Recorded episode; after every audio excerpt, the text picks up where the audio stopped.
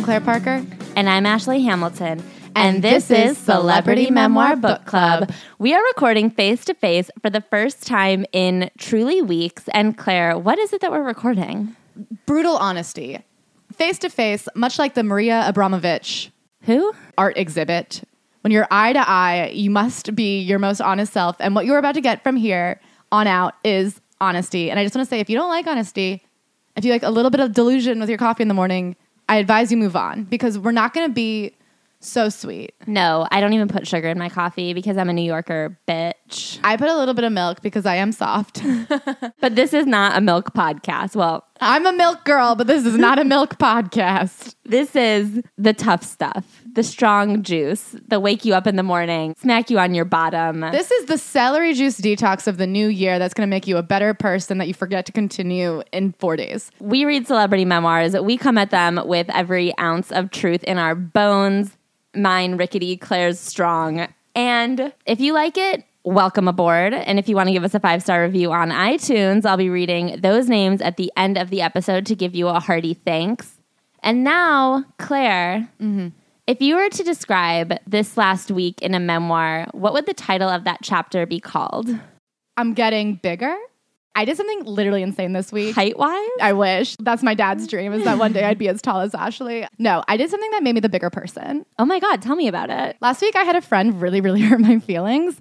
And instead of confronting her about it or like stewing on it, I recognize that I think she's in a tough spot right now. And I came to her aid before being like, well, this is why I'm upset. And I was like, you know what? I can shelf my feeling, help her get her shit together. And then when she's back and better than ever at fighting weight, she can fight me like a fucking man. And the other thing that I think is making me a bigger person is I'm recognizing that I might not ever even bring it up to her Interesting. because I have taken time to reflect in this period of not confronting. I can't even say that right. Not confronting. Sure. And I have recognized that this is a decades long pattern and this is the same fight I've had with her five or six times. You're so confrontational. You couldn't pronounce non confronting. I've never said it before. I've never even thought about it. anyway, but I'm just like, you know what, Claire? She's not going to stop doing this thing. You just have to recognize that you have different values and priorities and change your expectations. it's one of those things of like, this is the personality, so accept it or don't, but you can't make her a different person. Well, it's just clear that if she keeps behaving the way that she thinks makes sense and it keeps hurting me and I keep trying to explain it to her, we just have a difference of opinion of what makes sense in this situation. And I have to just stop putting her in that situation. Stop expecting and setting her up to hurt me and then being mad. She's not going to change, so I have to change. yeah, that's why I broke up with Matt.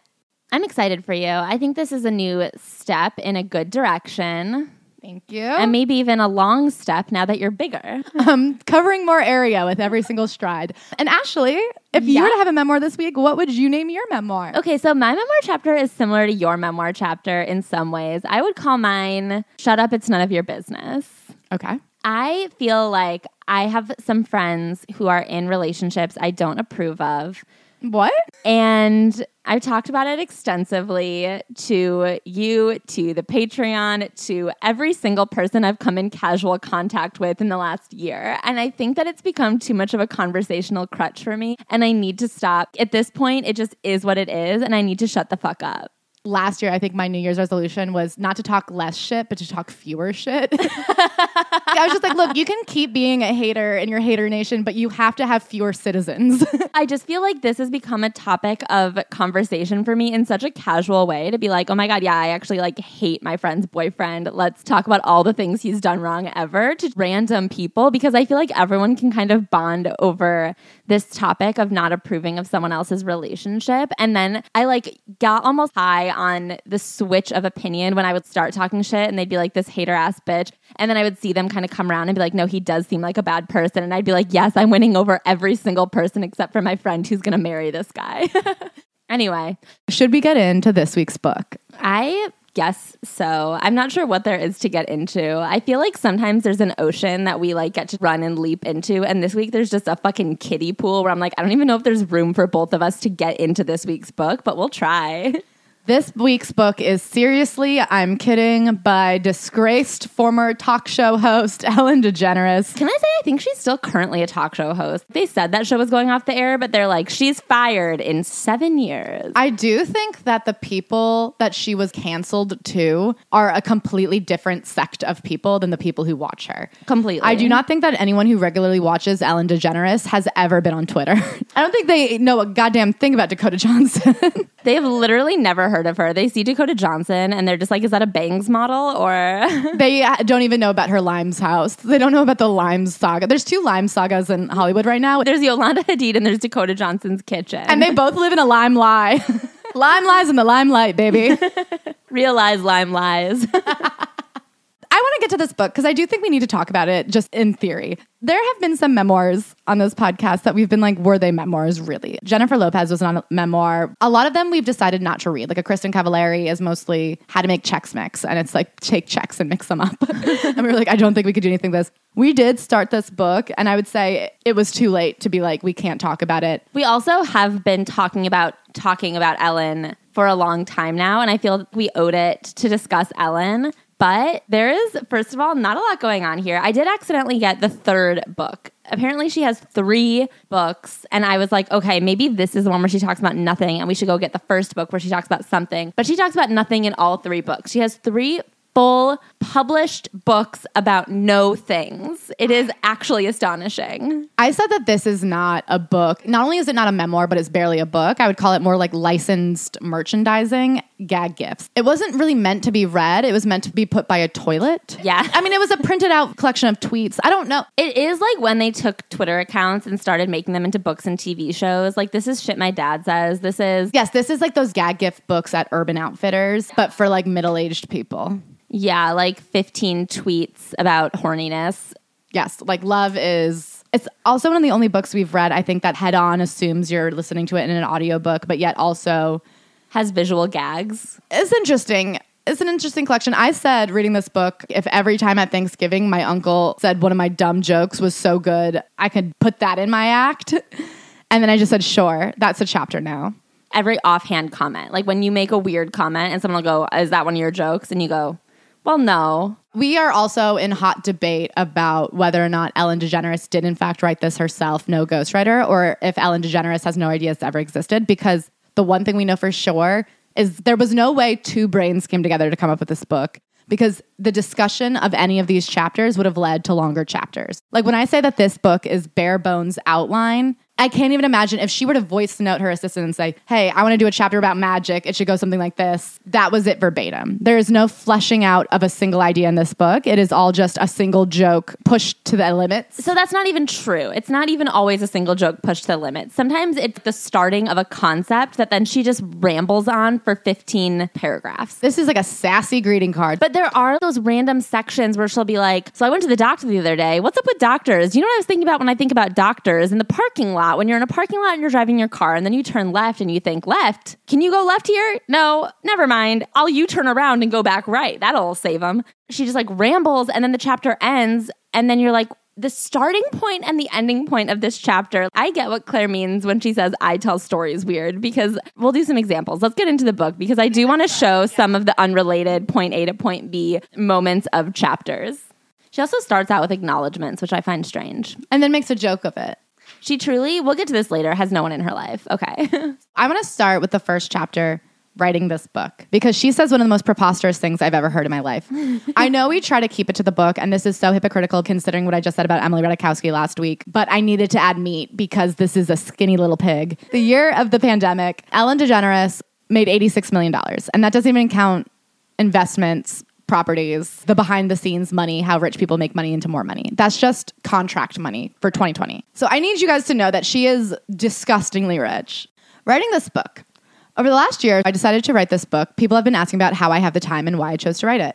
The truth is, last June, I was driving through a tunnel when I was on the phone with my agent and my cell service was spotty. I said, I just got a great IKEA table for my breakfast nook. My agent thought I said, I've got a great idea for my newest book. By the time we figured out our hilarious misunderstanding, I had signed a whole bunch of papers. Who has the time to read all those words? And I was under contract to write a book. Similarly, a few years ago, I told my agent, I think I got some fudge on my lapel.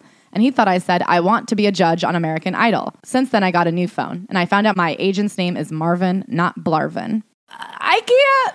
She's never. She, who told her about IKEA? That's where I was like, no, you did not get an IKEA breakfast nook table, you liar. Can I tell you, in LA, you do a lot of driving, and there is an IKEA visible from the freeway in Burbank. The chance that she's driven past and seen the IKEA sign every single day to and from her studio, and then at a certain point been like, can someone tell me what that is? who goes there and why? I love it there. I used to go there at lunch. Um, anyway. That's weird, dude. I fucking love IKEA.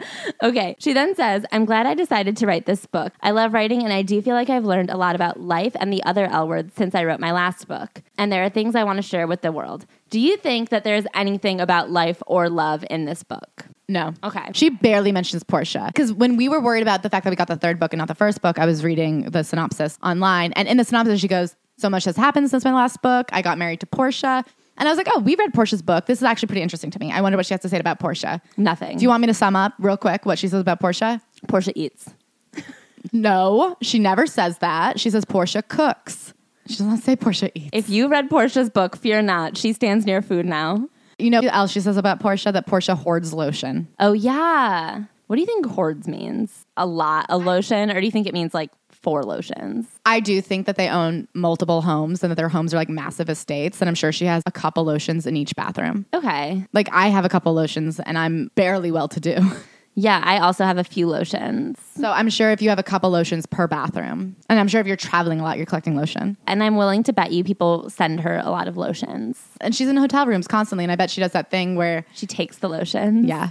I do think Can you that. imagine Portia collecting those little to-go bottles of lotion and be like, "Oh, this is great for the next time I travel." And then you never bring them because then you're going to a hotel with more tiny lotion. Are they flying private? Or they're like in first class where you get a free lotion? You get lotion in first class? They give you like little bags of toiletries. A bag of lotion. a Ziploc baggie of lotion. They just do a couple pumps into each bag manual at the front of the plane. The pilot should be flying. Not bagging lotion. They cut a hole in the corner and they serve it to you royal icing style. okay, and that concludes our lotion bit. So anyway, that's the introduction to this book. It's that she didn't know she was writing a book, but then she realizes she has a lot to say about life and love, so it's a good idea to write a book. And then what happens is nothing. What makes me nervous is when she's like, "There's a couple of stories I want to tell one day, but I'll save those for my memoir." And I'm like, "What the fuck is this then?" I do wonder what this would be categorized as. I guess it was categorized on Amazon under memoir. Yeah, I mean it's an Ellen DeGeneres book by Ellen DeGeneres, supposedly. I was like, what else are people writing? Well, It's not fiction. It's nonfiction by Ellen DeGeneres about Ellen DeGeneres. I like assumed it was going to be a book about herself. And it is all about herself. I think this, I think that. It's just not about her life. so the way we're going to go through this book because it is just chapter after chapter of gobbledygook. We can't cover every chapter because some of them quite literally have no words. There are a couple of coloring book pages. And there's literally blank pages. There's a meditation chapter where you just You're supposed to flip through and just kind of think. And then there's actually even another chapter where she goes, Did you ever wonder what would happen if I stopped talking? And then there's just no words on that page. And she goes, See, nothing happens. if I stop talking, everyone gets bored. And I'm like, actually, it's when you are talking that I had a really hard time finishing this book. I loved staring into the blank page. So we're going to go through a couple of chapters up top that we feel get as close as possible to like a memoir. And then we'll go back through and just kind of hit our favorite nonsense chapters. That sounds like a treat. So, journal entries. This is a little excerpt of her fake journal about how successful she is. So, she's writing to her journal every time something wonderful happens. But the joke of it is, and I don't know if we're supposed to be in on it or not, she's writing it mad that she never got to do it Finding Dory. which at this point we know she did get to do Finding Dory. I'll read the first entry. Dear Journal, remember the movie called Finding Nemo that I told you I worked on years and years ago? Well, it came out today, and guess what? It's at the record for best opening day of an animated movie. I'm so proud to have been part of it. I wouldn't be surprised if Pixar called me today to say they wanted to make a sequel. This is great. This is really, really great. What a wonderful, wonderful, perfect situation this is, Journal. So then a few weeks later, she gets to the journal and she goes, Finding Nemo is now the highest grossing animated movie of all time. Can you believe it? Hang on, my phone's ringing. It's probably Pixar telling me they want to make a sequel. Bye, journal. Talk to you again when I'm rich. And then there's another entry about how Finding Nemo is still going really well, but they're not doing another one. But then she gets to host the Oscars, and then she gets to host her own TV show, and then She gets married. and then she has like a fun birthday party or something. She starts guest judging on American Idol. She was on Broadway. And then a weird thing that she keeps shoehorning into this book that I almost don't think is real. She keeps talking about a record label she opened. she has mentioned this record label a few times, and I don't understand why she would have a record label. But anyway, she also mentions that Oprah is going off air, so now her daytime show is going to be the top daytime show. And then she says, I'm about to turn in my new book into the publisher. Writing a book is hard. I thought it was mostly going to be journal entries like this, but it turns out they need more to fill a book. I mean, she literally left pages blank, but it's fine. I wish it could be all journal entries. Anyway, I'm going to send this book in and then probably head to the movies. You know what just came out today, Journal? Cars 2. Isn't that great? A sequel to a hit animated movie. I'm so, so, so happy for them. I mean, I'm sorry. I'm so sorry that being in Finding Nemo 1, the highest grossing animated movie at that point, and hosting the Oscars and hosting American Idol And having your own TV show. was just like simply not enough money for you. This is a hilarious bit that you're doing here about how if only you had that extra several million dollars from Pixar, your life would finally be good. So something I will say is that if you didn't know that Ellen DeGeneres was famously a bitch, then you would not necessarily find it in this book. I Right. feel like it's easy to kind of highlight things looking back. There is a tone in this book that's slightly old person being like society today, but it's not necessarily mean. It's not necessarily anything. What I do find interesting is this sort of pre-pandemic obsession with wealth that people are allowed to have. And I feel like the celebrity culture of worshiping people's success of not questioning it or being angry or mad about it. Just the idea that she's allowed to write this chapter about how successful she is and being mad that she wasn't A little more successful, which she then became. is such a funny premise for a chapter to me. It is such a funny premise for a chapter. And I do think pre pandemic, it was this thing where people didn't question hoarding of wealth, but they also didn't question the persona that we were told to put upon people. We have just been told over and over again that Ellen is nice and happy and dances and is kind and fun. And we're supposed to just believe it always. And then the Dakota Johnson thing wasn't like a grand overturning of Ellen's persona. It was one tiny crack in this thing that we were told to believe. And as soon as it cracked, the whole thing shattered. I also wonder too if the complete buying of a TV persona was because this was pre Instagram. I think right now in the age of influencers, where there's such a melding of the public and private persona, and there's such an obsession by people like us, Kardashian Kolloquium, Deuxmoi, the prying apart of what is PR and what is authentic has become much more innate in us. We are looking for it all the time, and we're much more aware of the way that we've been manipulated in the past. And I think at this point in time, there wasn't as much of like the blurring of the lines. And so when you're told this is Ellen DeGeneres one hour a week, that's who she is all of the time, we believed it. And now it's like, yeah, she's fucking playing a part. And then the other thing is she was a stand up comedian. So I do think stand up comics are believed to be more authentic than other people. So like if this is her making jokes and being silly, you have this idea that Like she's not lying to you. there's also the TV show host has like a weird position in society where they're like our conduit to celebrities. Yeah. You wouldn't call Giuliana Rancic a celebrity necessarily because she's talking about celebrities like she's us, Right. but we know her name. She is the celebrity. I do think people didn't question it, but they also like wanted to believe it mm-hmm. in a very specific way. Like I remember when I first moved to Los Angeles, a really good friend of mine was a PA on the Ellen show. We all moved out there right after college and we're like trying to find jobs and they were the first one to get a cool entertainment industry job. And so we were very all the time like, oh my God, what is it like working on Ellen? It was a huge moment. And he told us Ellen is fucking awful. Like, you can't make eye contact with Ellen. She is terrible to the people around her. And that was a weird thing where then after that, I would tell people, they'd be like, oh, so and so knows Ellen. And I'd be like, oh, yeah, I heard she's really fucking awful. And they'd be like, no, not Ellen. I can like picture my grandma being like, she just seems like such a nice person. There's something about her that people really want to believe in. But it's so wild looking back at it and looking at the moments where she showed you who she was and just no one cared until all of a sudden Dakota Johnson said, I invited you to my birthday party and you didn't come. And it's crazy that that was the straw that broke the camel's back of like a million exploited workers. I also, I remember when you were telling me all that stuff and I was like looking for blind items. I think this was before we even had the podcast and I just Googled like Ellen DeGeneres not nice to see what I could come up with. And what I came up with was a New York Times interview of Ellen DeGeneres being like, I'm tired of playing nice. I don't want to have to put on this persona anymore. She was like, I want to quit the show. I'm so sick of faking it. But everyone in my family is like, why would you give up $50 million a year for like not that much work? Good point. I feel like the counterpoint would be like, well, I already have $500 million. So why do I need 50 more? Another good point. I did think it was so funny that it was that out there. She was fully being like, this is not who I am. I'm not a nice person. I'm sick of pretending. And people were like, shh, you don't know her. Anyway, in this chapter, I mean, in this whole book, she doesn't really offer that many cracks in the foundation because there's not really any foundation to crack. There's nothing in here. Each chapter, I would say you could kind of categorize into three sections. And the sections are I'm just like you, I'm relatable, or I'm better than you, here's some advice, or absolute nonsense. Absolute fucking nonsense. Just to get the absolute nonsenses out of the way, should we just name a couple of our favorite absolute nonsense chapters? We will be going out of order because there is no order. I mean, it's like being in outer space. They didn't put this in any specific order. The weirdest thing is that I think there was an order because they have a chapter that's an open letter to a mall cop, and the joke in it is that she stole his Segway and crashed into a pottery barn. And I think that that was supposed to be written in the earlier chapters because a couple of the earlier chapters make callbacks to that reference, being like, yeah, and if you're bored, just don't steal a Segway from a mall cop. And so I almost think that that was supposed to be first, and then somehow it got moved to the back. Yeah, because they tripped and the pile of papers fell in a different order. Yeah, and an intern dropped all the papers, and they're like, if I tell Ellen, I will get fired. But if I don't tell Ellen, maybe nobody will even read the book.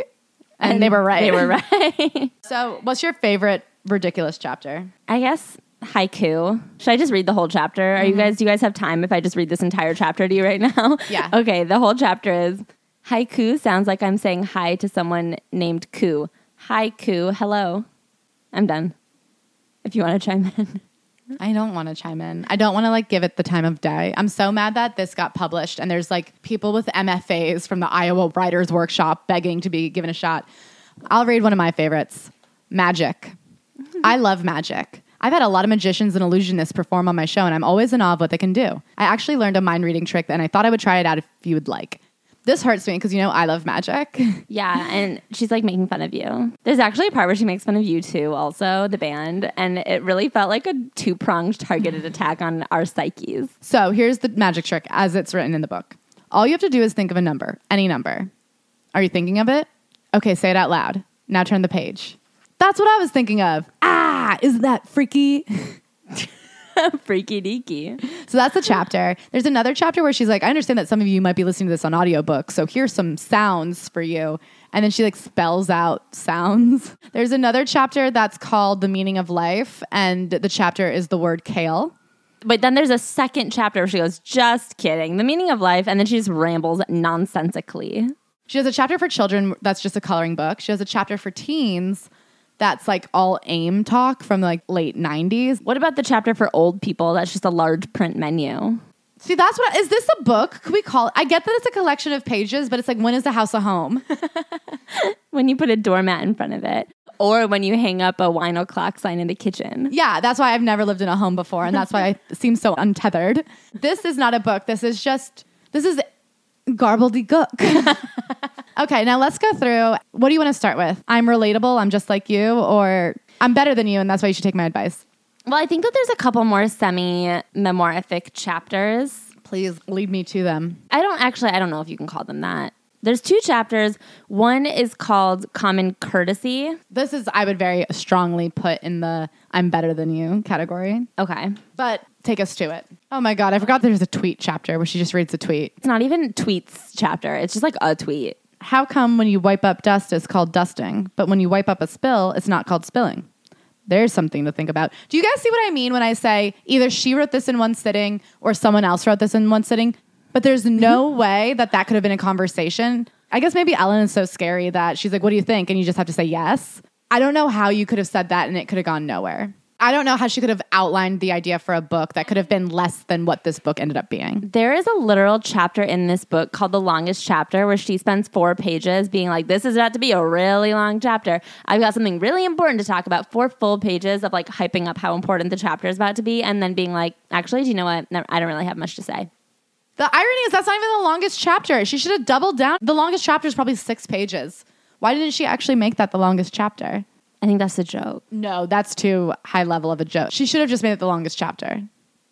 Anyway, okay, so this one is a little bit autobiographical. It's called American Idol, or if you don't have anything nice to say, don't say it at all. And it is about the time that she was one of the judges on American Idol, which I honestly had no idea happened. We actually are going to do a Patreon this week with Shannon McNamara, who is fluently forward on TikTok and Instagram, who has an incredible podcast that specializes in blind items. One of the things we're going to get to the bottom of with her is what happened with Ellen DeGeneres on American Idol, because this is the one chapter that does feel like it was a bit PR ish. Like she came in with a mission. The rest could have been written by a table, it didn't matter. But this one was like it had an agenda, and I'm curious what the agenda was trying to hide. So we're going to talk to Shannon on the Patreon this week and find out what is buried underneath this pile of shit that is a book. So this chapter is as close as you can get to complaining while still sounding happy. You know when something like really doesn't go according to plan, but you don't want to sound like a bitch about it. It's like, no, I had, I really did have fun. Like if you don't get to go to Italy during a pandemic. Yeah, and you're like, I really am happy. I'm so thankful for everything else in my life. We had a fun vacation anyway. We didn't go to Italy, but like it was still really fun. That's this chapter. She's like, I hosted American Idol. It was, I swear it was,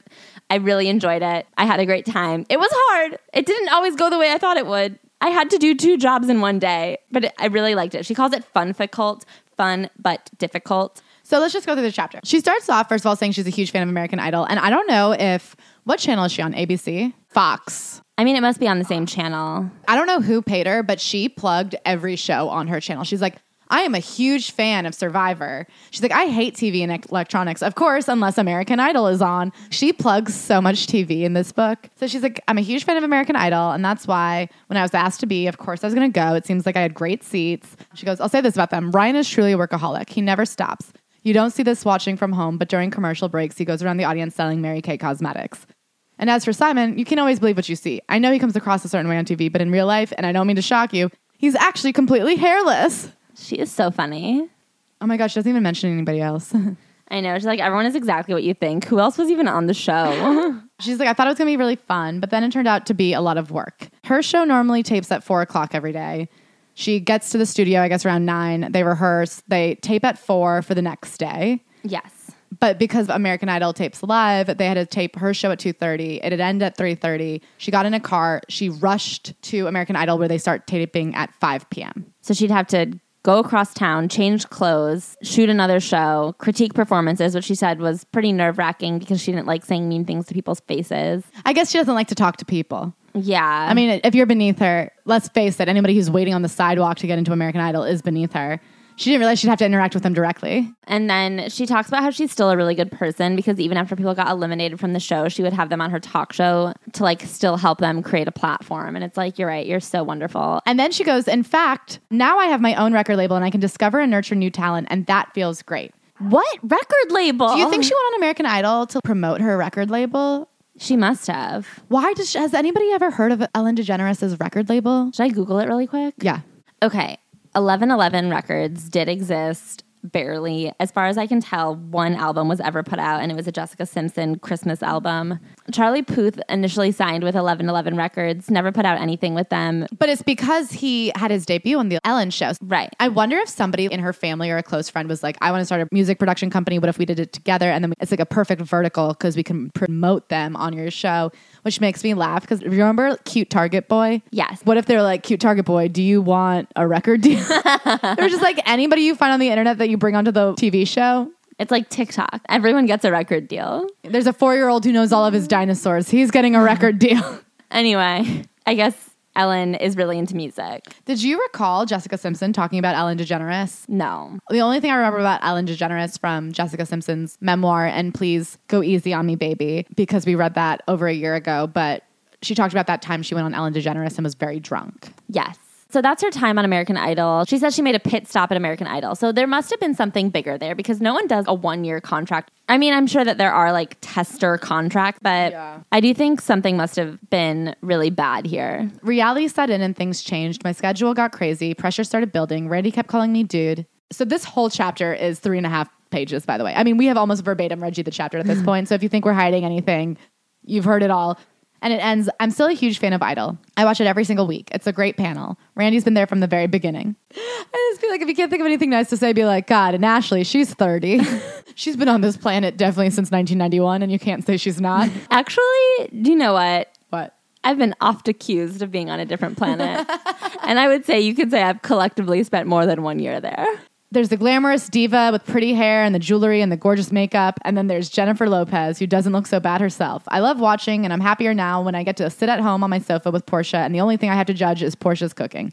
I'm happy there. I'm happy and I like not being on the show. That's just a joke. It's always delicious, is what she says about Portia's cooking. She hates Portia's cooking. Can I say something that might be homophobic? but I just feel like in lesbian couples, they're always like, stop asking who's the man and who's the woman. Well, because that's just, you know, gender roles being thrust upon. But okay, but if there's not a boy and a girl one, then how come Ellen DeGeneres spends her entire book talking about her hot wife's bad cooking?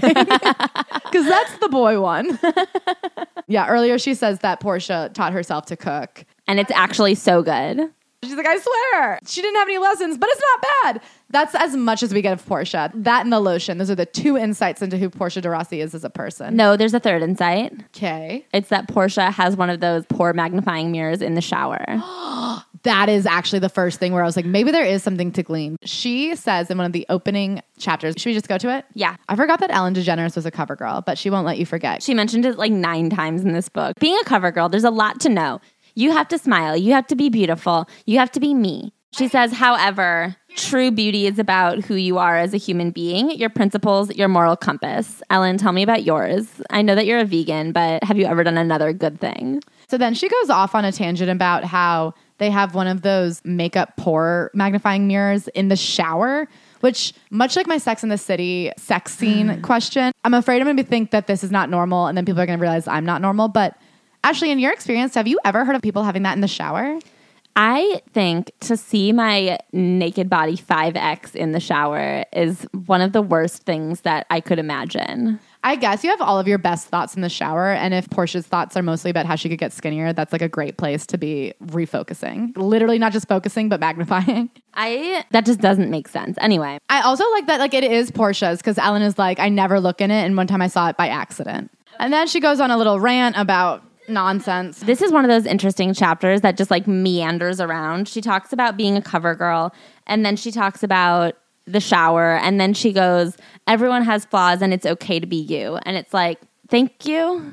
Thank you, Ellen." And then she talks about how she would never lie about her age. And she says she would never lie about her age because it's Googleable. And I'm like, that's not stopping a lot of people. So I'm going to guess that you might be lying about your age.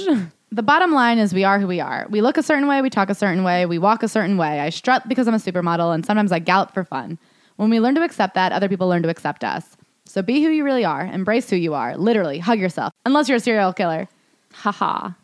Okay, I have two chapters I want to discuss in tandem Please bring them forth. Common courtesy mm-hmm. and social skills. Hit us. So, common courtesy is about getting places on time. I know she means it as a joke, but things I've heard about Kim Kardashian is that she's always on time. And I've heard Ryan Seacrest is also. I do think that there is a little truth of this that people who are deeply successful are always on time. Right. But then she punctuates it with a story about throwing a dinner party where the guest showed up two hours late, which I agree is unhinged. I would say rude. I think it's more than rude. I think to show up two hours late, you just kind of assume at that point that someone's not coming. I also wonder what kind of party they thought it was. And I think that gets to more of the point you're about to make. So continue. So there is a line in this chapter that I actually find quite telling. She's talking about how the party was planned for seven o'clock. You expect people to trickle in between seven and seven fifteen. There's eighteen to twenty minutes of small talk, some appetizers, and by seven forty-five, it's time to eat. You eat for about an hour, drink a magnum or two of Chablis, have a heated discussion about politics and or the quality of the Look Who's Talking sequel as compared to the original. And by nine o'clock, you're yawning, so people know it's time to find their coats. When people don't show up until nine, everything gets pushed back far too late. I mean, true, but I do think the fact that you're having a dinner party and expecting it to be like a hard and fast two hours is also insane. I guess she only has work parties. That's how long you would go and meet for a dinner that was being expensed. I feel like when you really don't want to be somewhere, you're like, okay, I have to go to this thing. I will get there by seven, seven fifteen at the latest. Do my small talk, sit down for the meal, and get the fuck out of there by nine. Also, in this chapter, though, beyond being mad about people being two hours late to a dinner party, which I think we all agree is fine. But then her next example of how rude people are is she goes, and not only are people rude, but they have no boundaries anymore. I was in a public ladies' room recently because the portolet that's usually part of my motorcade was in for repairs. And the person in the stall next to me was on her cell phone in the stall in public. Not a care in the world. On the one hand, I was happy for her because I found out her son made honor roll and her husband got a promotion at work. On the other hand, I didn't need to know that her rash turned out to be nothing more than bicycle chafing. I guess I don't think that that's that crazy. Also, I don't believe that Ellen DeGeneres has ever been in a public bathroom. And so that's why I think she made this situation up. It's like she's playing a weird SNL character. Yeah. It's like weird to watch somebody try to embody Like regular wacky lady. yeah, she's like the cashier at the supermarket where you guys get together go, Can you believe this generation? And she's like, What do poor people complain about? Oh, they probably hate it when other people are on the phone in the bathroom, huh? I've never heard someone make that complaint before. I've never heard someone make that complaint before. I also like don't think it's that crazy to be talking on the phone in the bathroom. I think it's rude when it's like supposed to be a kind of quiet spot. I think if I'm sitting at a coffee shop trying to get work done and someone is just yammering away on the phone next to me, it's like everyone in here is using some sort of volume control. Like even if you're here with another person and chatting, you kind of keep it hush. And for this person to be blabbing their face off is annoying. I was on a megabus the other day. That's a good example. I don't think you can talk on your phone on a megabus. And this woman talked on her phone the entire time, but the craziest part was she was whispering, but she had them on speaker. You couldn't hear what she was saying, but you could hear everything else. And it's just like, hold the phone to your ear. You would be in such a reasonable volume if you just held the phone to your ear. anyway, I guess this is just because it was before the age of cell phones. But then she spends the rest of the chapter talking about crazy places to talk on the phone. And it's just anywhere but your house. She goes, Nothing's worse than when you call someone and they're not at home and you can tell that they're at the grocery store. You can tell that they're out and about and talking to you. And it's like, that's what cell phones are. why did you call their cell phone then? I'm sorry, should they have been like, Hold on, I'm walking home. Give me a minute. If you want to make sure you're only talking to someone at home, call the landline. So then there's another chapter called social skills, which I think pairs really nicely with this chapter about manners because this is one about how people don't communicate anymore. It's about how in the age of social media, people don't write letters anymore or something. She's like, we should go back to writing letters to our friends. Why? And then she has this line where she says, It's even more awkward when we're face to face with people. It used to be exciting to make plans with friends because you could sit and catch up and talk about what's been going on in your lives. Now, when you see someone, there's nothing left to say. You've already seen the pictures from their trip to Rio on Facebook. You've read their tweets about the latest diet they're on. And they already texted you about their pregnancy scares. So you end up just sitting and staring at each other until you both start texting other people. This leads to my grand conclusion that Ellen does not have a single friend in the world. That's not true. George Bush. She and George Bush have been writing letters to each other for years, and finally they met up for a game of sport. Stop it. Stop it. You know who Ellen and George Bush are? They're the boomer generation, Lana Del Rey and James Franco. They've just written poetry and letters, and one day they'll publish a book of it. Who wrote this book? What kind of robot pretending to be a person are you? I see Claire every single day, and we FaceTime also every day. You guys, today we were FaceTiming to work on the outline for this podcast, if you can believe it or not, that this actually was thought out in advance. And we were talking on FaceTime on my phone. And I was sitting in front of my laptop and I wanted to FaceTime her from my laptop. And I kept being like, okay, I'm about to call you on my laptop, but I just have to tell you one last thing first. Like, I couldn't get it together to hang up on my phone to call her from my computer. It was a one second lapse. I just think that I get running out of things to say with people. I go on a lot of dates. Sometimes you just run out of stuff to say when you're boring, I guess. But the way that she's like, when you text people all the time, what is left? And it's like, I genuinely believe in your heart of hearts, you have never thought to ask another person a question. She's an interviewer, but her interviewing, she doesn't ask people questions. She like makes fun of them. Well, you know what's funny is in the book, she has a chapter. Should we move to that chapter about where she gives you tips on how to talk to people? And the advice is the one hint at being mean. In the chapter, Talking Hard, she says, There are a few things I didn't realize would happen when I signed on to host my talk show. One, I didn't know that for the first three months of the job, I would have a recurring dream where Maury Povich invites me onto his show to tell me that Phil Donahue is my biological father. And two, I didn't realize how much I was going to have to talk. Oh my heavens, there's a lot of talking. I know the job title is talk show host, but I guess when I first started, I focused more on the host part. I picked out nice candles for the guest dressing rooms, I made sure the lighting was just right. I stocked the rooms with champagnes and fresh strawberries. I even picked out soft robes and underwear in case anyone wanted to get more comfortable. Sure, a lot of my guests initially thought I was hitting on them, but that was my mistake. I just didn't realize how much talking there would be. And my job isn't a job where I can never take a day off. Believe me, I've tried. The studio is always like, you signed a contract to be here every day, blah, blah, blah. It's a lot of pressure. It turns out if I stop talking, the show comes to a complete stop. It's the same as writing this book. If I don't write, nothing happens. This is where she has a full blank page. Do you see what I mean? It's pressure. It's not just the talking, I also have to listen. And then she says, Don't get me wrong, I love my job, but let's just break down how much talking there is on my show. And then she talks about how every day she has to talk. So blah blah blah. It goes on and on and on. And then she talks about how boring people are and how their breath is always bad and they never know how to tell stories. And finally, she goes, Obviously, it's my job to keep the conversation going and headed in a good, positive, upbeat direction. So I've learned that there are definitely questions to steer clear of to make sure that happens. If any of you ever decide to host your own talk show, and I encourage you to do so, here are some things you should never ask a guest. Oh, I guess this is the opposite of what I thought. And then she goes on and on to say, I genuinely do love what I do. I love getting to meet new people every day. I like introducing my audiences to new music and talent. I like helping people. It's not like I'd rather be a mime. I mean, thou doth protest a lot. Here, let me read the question she says this to steer clear of. How old are you really? And where is that tattoo? And where is that piercing? What an interesting story that was about your belt. Tell me more. Could we see more pictures of your wife giving birth in the tub?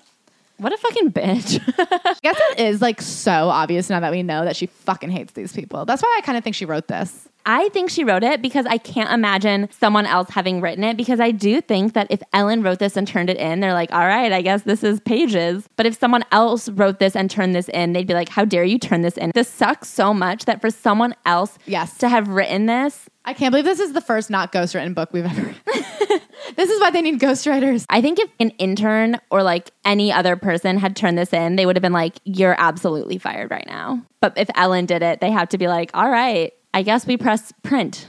The next chapter is pros and cons, where then she does a pros and cons list of writing pros and cons list to help people make decisions. So, this I think is an important category of chapter we have in this book where she's helping people live. She takes it upon herself to address really important situations throughout this book, like making big decisions in your life. She tackles insomnia, she tackles body image. I think helping people to live is what I'm calling I'm better than you. Yeah, sure. But she really takes it upon herself to give tips for like depression. So in this one, she says a lot of times people have trouble making really big decisions. That's a really common thing. And so if you're having trouble, make a pro con list. It's as easy as that. And then she makes a pro con list about pro con lists. Here are the pros of pro con lists and the cons of pro con lists. And then the chapter ends and she's solved all your problems. I mean, this gets back to the you're allowed to be super rich, unquestionably, years of American life, which I guess in many places we still live in, but not on this podcast. But I want to talk about the chapter stuff, where she says, I don't like clutter. I firmly believe that there is a place for everything and everything should be in its place. And I know there's a name for people like me neat. It's astounding how much stuff we all have. Our closets are full of stuff. Our drawers are full of stuff. Our stuff is piled on top of other stuff. The older we get, the more stuff we get, blah, blah, blah. So she's going on and talking about how bad it is to be a hoarder. And she's like, you need to throw all your stuff out. And then she's like, not like me. I love throwing stuff out. And she has moved 10 times in the past 15 years at the point of this book. And she's like, yeah, every time I move, I just throw out all my stuff. And I'm like, wow, good advice. Just constantly buy new shit. That's good for clutter. But then she later goes on. She has all these things about the environment and how you need to stop buying so much stuff because it's bad for the environment. She's like, you have to turn off the lights because it's bad for the environment. Unplug your toaster. Yeah, she's like, you need to start unplugging your electronics. And I'm like, I'm sorry, Ellen, but there's literally no chance in hell that one, you have less stuff than me, and two, you contribute less to the environment than I do. I spent five years of my life, and my bedroom was literally 60 square feet, and everything I owned fit in that room. Do not tell me to unplug my fucking toaster, bitch. I know it really goes back to Ellen at the beginning of the pandemic saying that she felt like she was trapped in jail when she was in her Montecito estate with horses. That's what I'm saying is I think the pandemic, like the reason that that Imagine video felt so cloying and out of touch is because these people on these giant estates were like, hey, we're going to get through this. It's going to be okay. And it's like, yeah, you are going to get through this. Gal, your movie still came out. You're in a giant house. Some people are like sick and dying.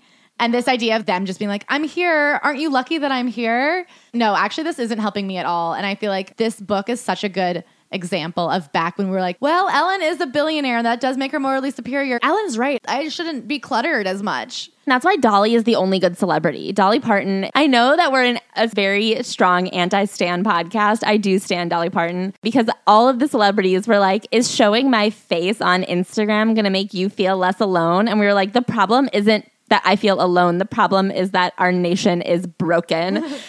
and people are dying and the economy there's a lot there's a list and dolly parton was like what if i donate a fuck ton of money to help the vaccine go faster and it's like well that now we're now we're working on something anyway god she has a chapter like i was just saying where she's trying to teach you how to get over all mental illness She ends the cluttered chapter talking about how ridiculous it is to buy new clothes every year. And she's like, it's so crazy. Nobody cares what you're wearing. I do wonder how often Ellen rewears things, and I wonder what size closet Ellen has. I challenge you, Ellen. Who buys more clothes, me or you? Okay, so then there's a chapter called Be Happy where she helps people get over mental illness and she is teaching you how to get over the sads and become happy. She says, It helps to surround yourself with positive people. No one likes to be around negative Nellies. All right. That's helpful. Life is about balance the good and the bad, the highs and the lows, the pina and the colada.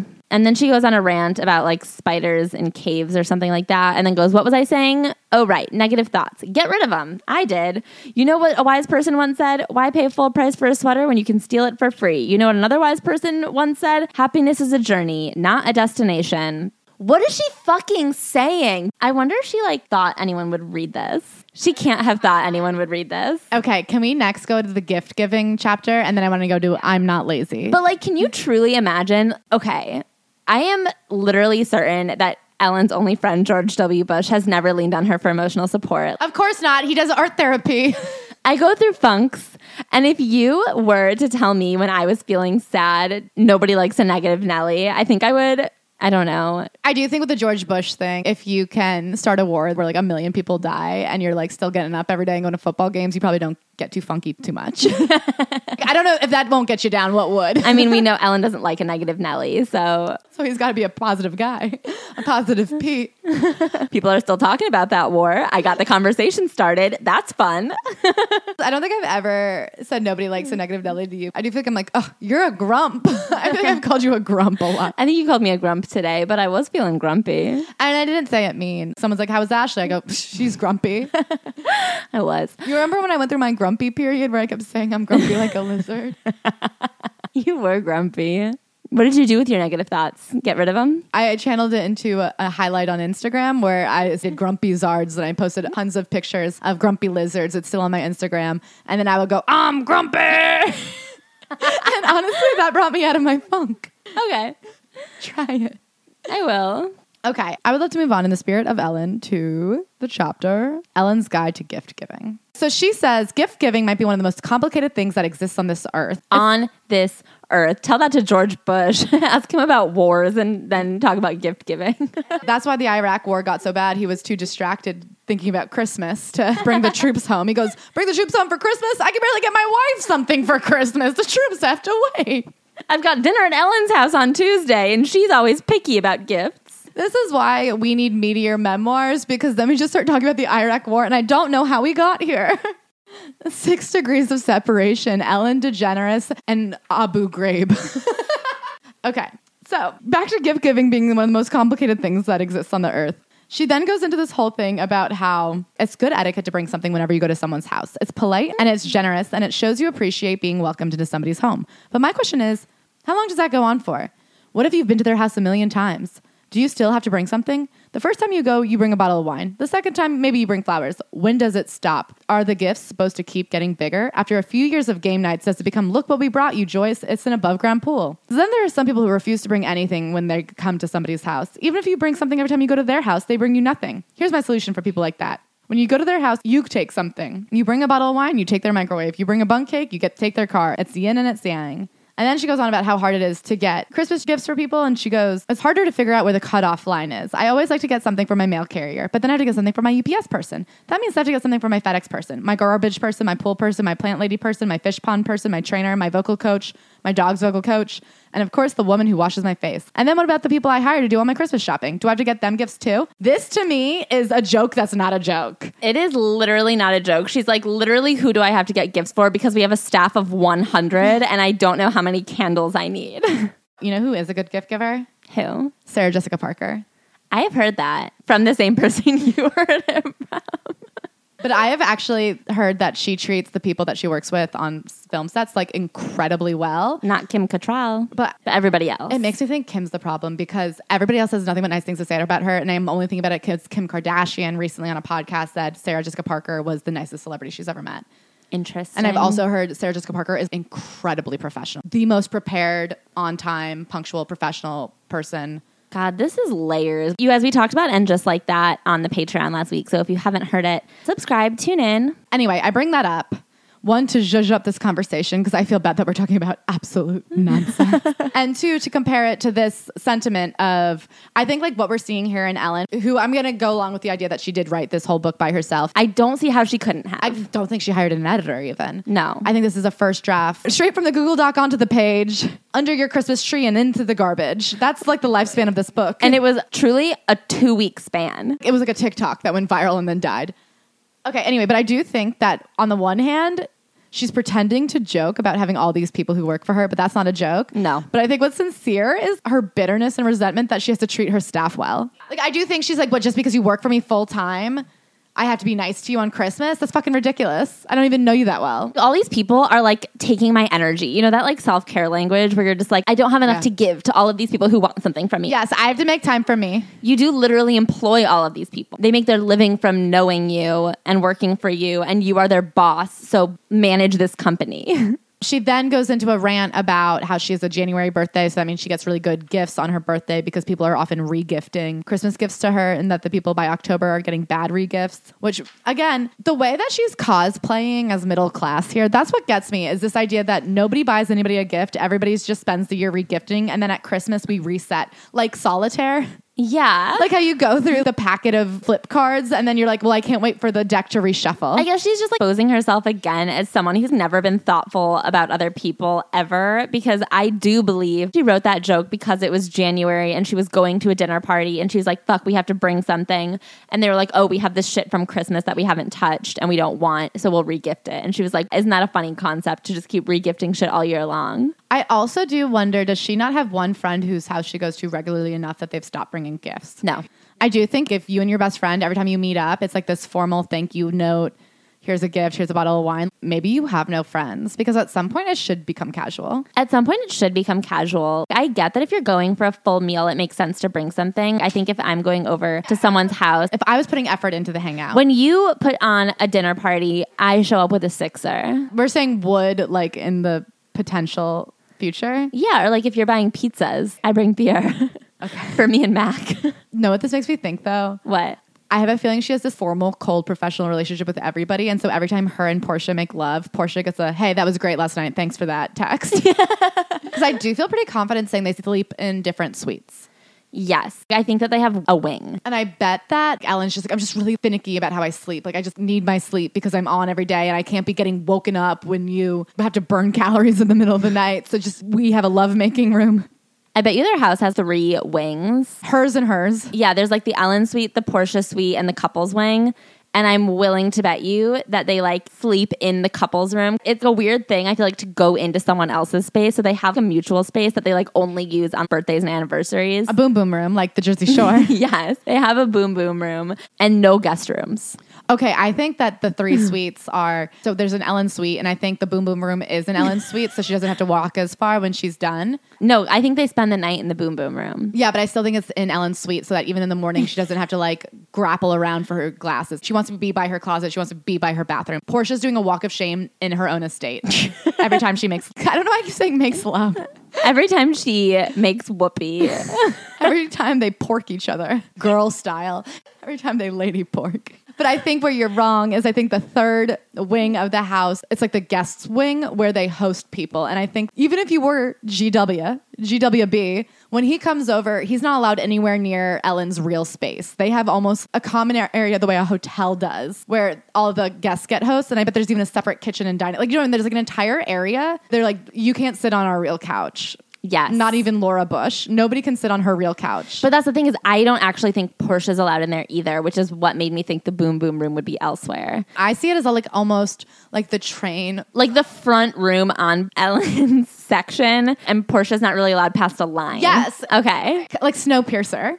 The way I see it is Ellen has her own house set up like Snowpiercer and she's the first class passenger, Portia's business, and then everybody else is in economy. And of course, it's like an Emirates kind of flight. So, like, even economy is really good. Yeah. But you have to have clearance to get further and further. Right. And then, of course, the staff all has clearance because they're not really people. I think that the people who are allowed to work in Ellen's wing are actually a special clearance of staff. I think that there's full house staff, and then there's this is the best house cleaner we have, and so she also cleans. Or sorry, this is the best house cleaner we have, so they also.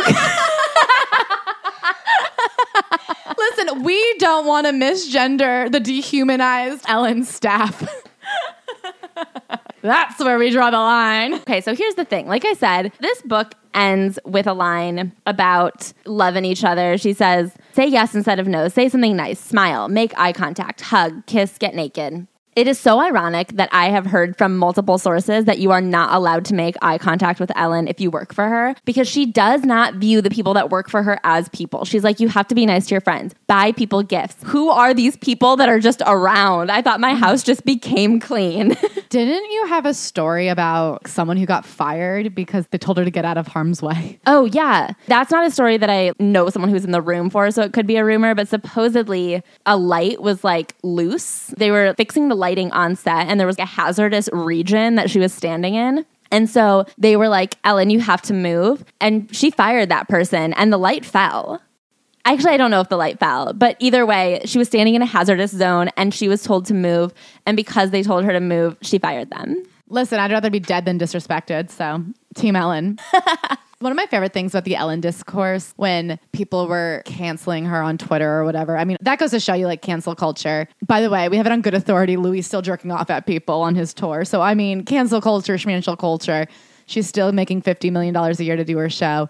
But a lot of people were like, hey, men do this too. So, and it's just like, is that what we're fighting for? Women can be just as mean to people as men are. In my perfect world, there's a top tier of 1% women who also exploit human beings. And it doesn't matter your gender or your sexual preference, you get to have a slave class too. So, the next chapter that we need to talk about before we wrap up is called I Am Not Lazy. And this is a chapter about how we've all actually become a little bit lazy due to technology. I thought it was making us hyper productive. If we're all lazy, then how come everyone's getting emails at 4 a.m.? So her thing is when she walked into her house one time, she looked for her cat on the intercom, and Portia was like, "Did you just intercom the cat?" And she was like, "Oh my god, I'm so lazy. I didn't feel like looking for the cat." And then she goes on to say that people are getting so lazy that people aren't getting up and moving as much as they used to. And so she says, "Let's all challenge ourselves today." Humans aren't supposed to be lazy.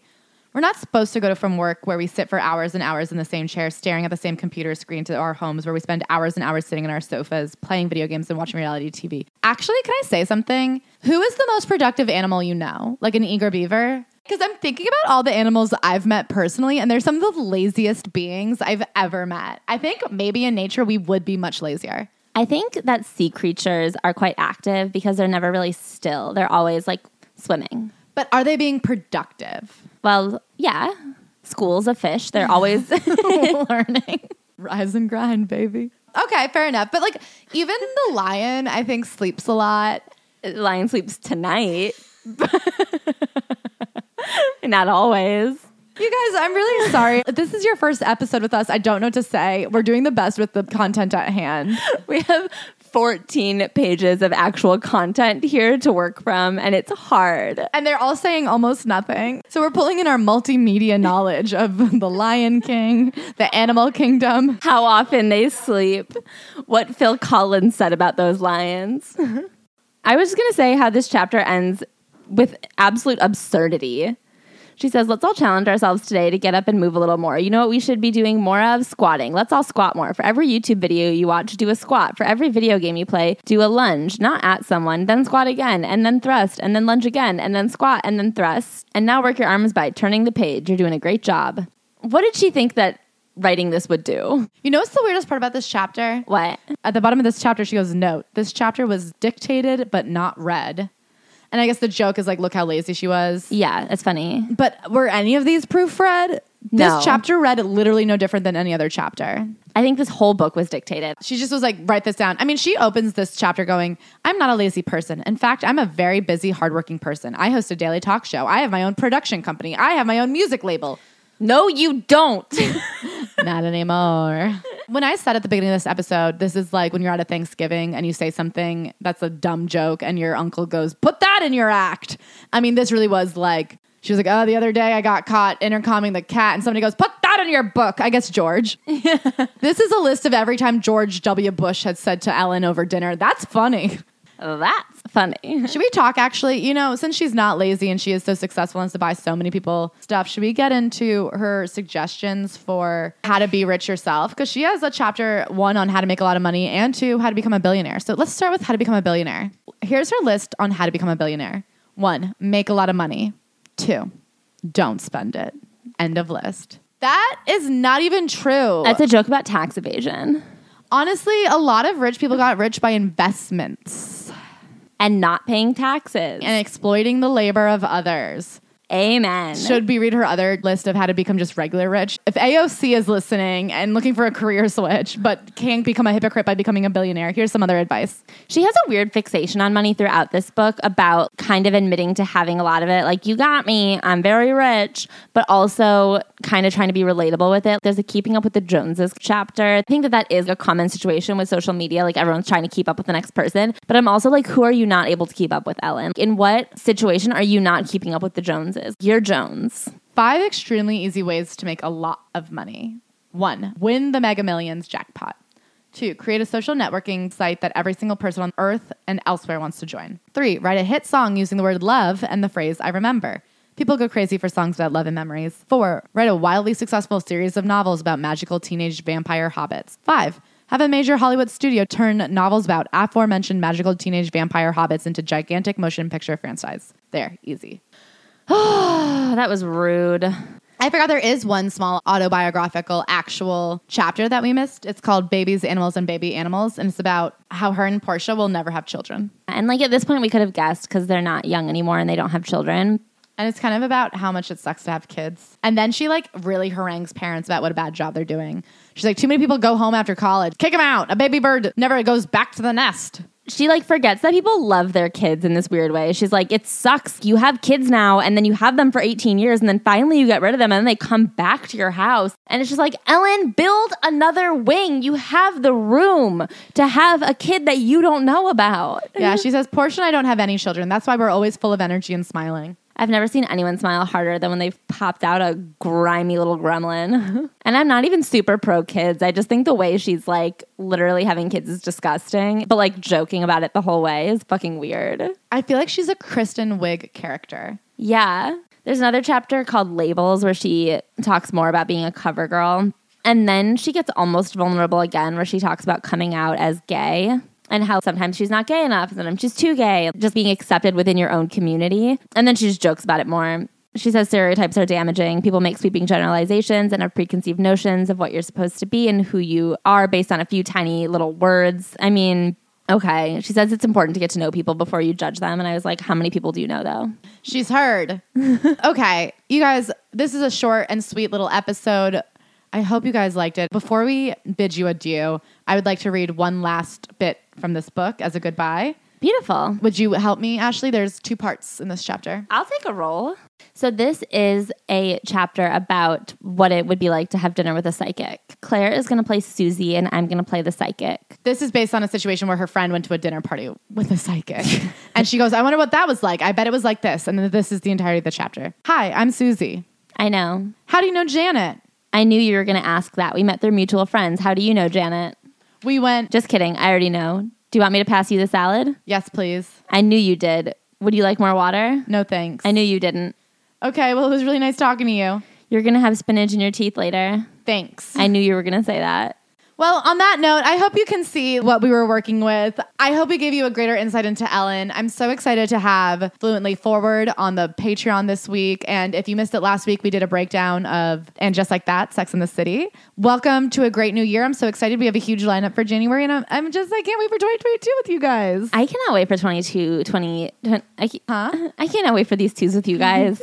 I also wanted to remind you guys that we have merch out. So if you are hoping to start your year with the cutest little mug in town, besides the mug on your head, your head mug, um, we've got a merch store. I've never heard someone's face be positively referred to as a mug. I say, look at that cute little mug. Okay, so we've got merch. And we've got merch, and we have got a live show every single Thursday at Nikki's Unisex. So you can hang out there, see some great comedy. We're trying to turn it into like a fun hang for people in New York who are looking to make more friends. So bring your friends, look for friends. We have a great lineup every week. I'm so excited to see you there. Yes, 7 p.m. every Thursday. And now, thank you to our beautiful five star reviewers on iTunes. First of all, thank you so much to our five star Spotify reviewers. They do not show us the names, but I just want you to know that I adore you. Thank you so much to Sloan underscore underscore K. This review is A OK with me. Thank you to Carmen F13. You, me, and Taylor Swift, baby. Lucky 13s. Meg Mag 22. Another Swifty, feeling 22. Thank you to Kurger. Um, RAR, baby. Thank you to CH0852. Thank you for uh, rock lobster and like a B52. Thank you, Corandria. You are perfect to the core. Thanks to Nanukira. Whether you're a new Kira or old Kira, I love you just the same. Thanks, Erica Marie Claire, my beauty guru. Thank you, Coyote Kristen. We're howling at the same friggin' moon. Thank you, Emmy Gons. Don't be gone, stay here. Thank you, Dottie Gurr. You belong in a league of your own. Thank you, Vanessa C909. One better than those 808s and heartbreaks. Thank you, Scout4560. Good looking out. Thank you, CPAT2222. A hearty pat on the back for you. Thank you, Don M4. I adore you from dawn till dusk. Thank you, Choniston45. Uh, we stan a Chan. Thank you, hashtag new Tabs intern. Oh my God, hashtag thank you so much. I love this review. And if you guys also love that review, send us a tweet with hashtag thank you so much. I love this review. GGP2727272727. There might be 27 27s here, but I love you 27 times. Thank you at Linda Bow Bow. I friggin' bow down to your review. Thank you, Annie Galdo. I hope you have all the gall you need. Thanks, Haley LHLHLH22. Thank you for helping us come into the year feeling 22. Thank you, Maggie May. Me and Roderick Stewart are singing your praises. Thank you, Abby We W I W. I would love to play a game of Wii with you. Thank you, distinguished listener. My God, you are one of the most distinguished I've ever seen. I love the pocket square. Thank you, Queens of Ireland. You are my literal queen. Thank you, Fun Person 01. You seem like the funnest to me. Thank you, KMRS. Thank you for marrying me and making me a Mrs.